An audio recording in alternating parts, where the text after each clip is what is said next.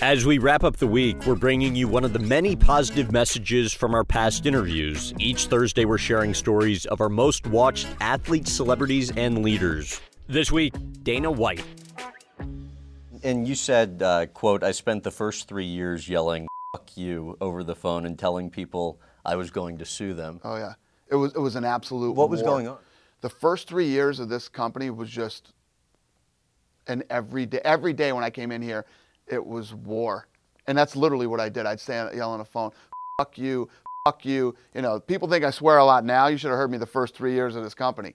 Um, the bottom line is what had happened was the old owner, you know what we bought for two million bucks? What? The three letters UFC and an old wooden octagon. He had stripped this whole thing down.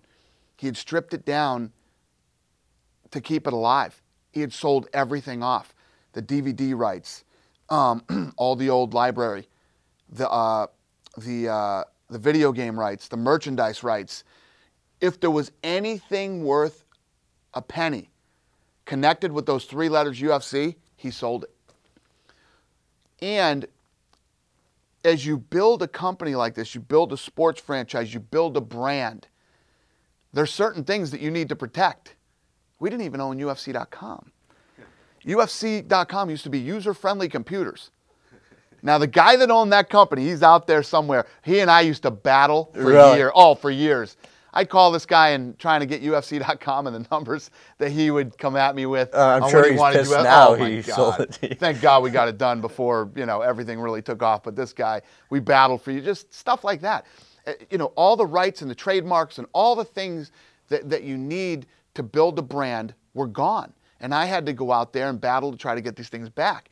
The other thing was, it, it had become where this guy hadn't defended anything.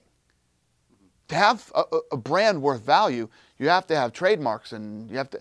He hadn't defended any of that stuff, none of it. So I had to go out not only and get all these rights back and try to get this stuff back into the company, but I had to go out and battle with the people who were stomping all over him. Right. You know what I mean? So it, it was. I, I got into this thing. Me, and Frank Lorenzo, all of us, we got into this thing going, this is going to be so much fun. We're going to be in the fight business. You know, we'll be friends with all the fighters. It'll be so cool. And we'll, we'll build this thing up. Everybody will make lots of money. You know, meaning we'll take care of all the fighters. These guys are going to be so happy being with us.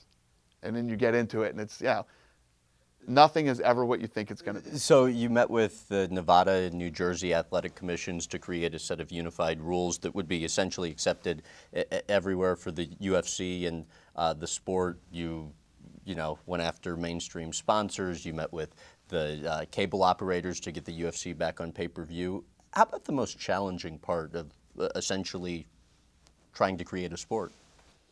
Yeah, it was all challenging. Everything that you just said, it was it was all challenging. Um, the, the the hardest part was, you know, now when I pick up the phone and the UFC's calling, people want to answer. Back then, you have no idea. I mean, I had to fly to places and literally had to wait outside people's offices for them to come out and grab them because they wouldn't meet with me. You know, they didn't want anything to do with the UFC. They didn't even want to waste five minutes of their time to talk about the UFC or meet with me.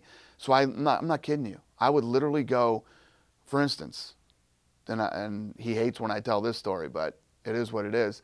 Um, guy that used to run In Demand pay per view. Name is Marshall Zelaznik.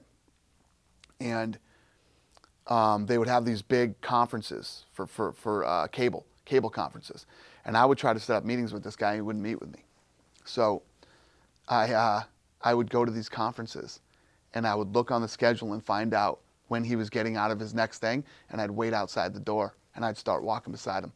Dana White from the UFC, telling you right now, we got this idea, we're to do this, we're to do that. You got to give us a shot. And I just kept following this guy everywhere and terrorizing him.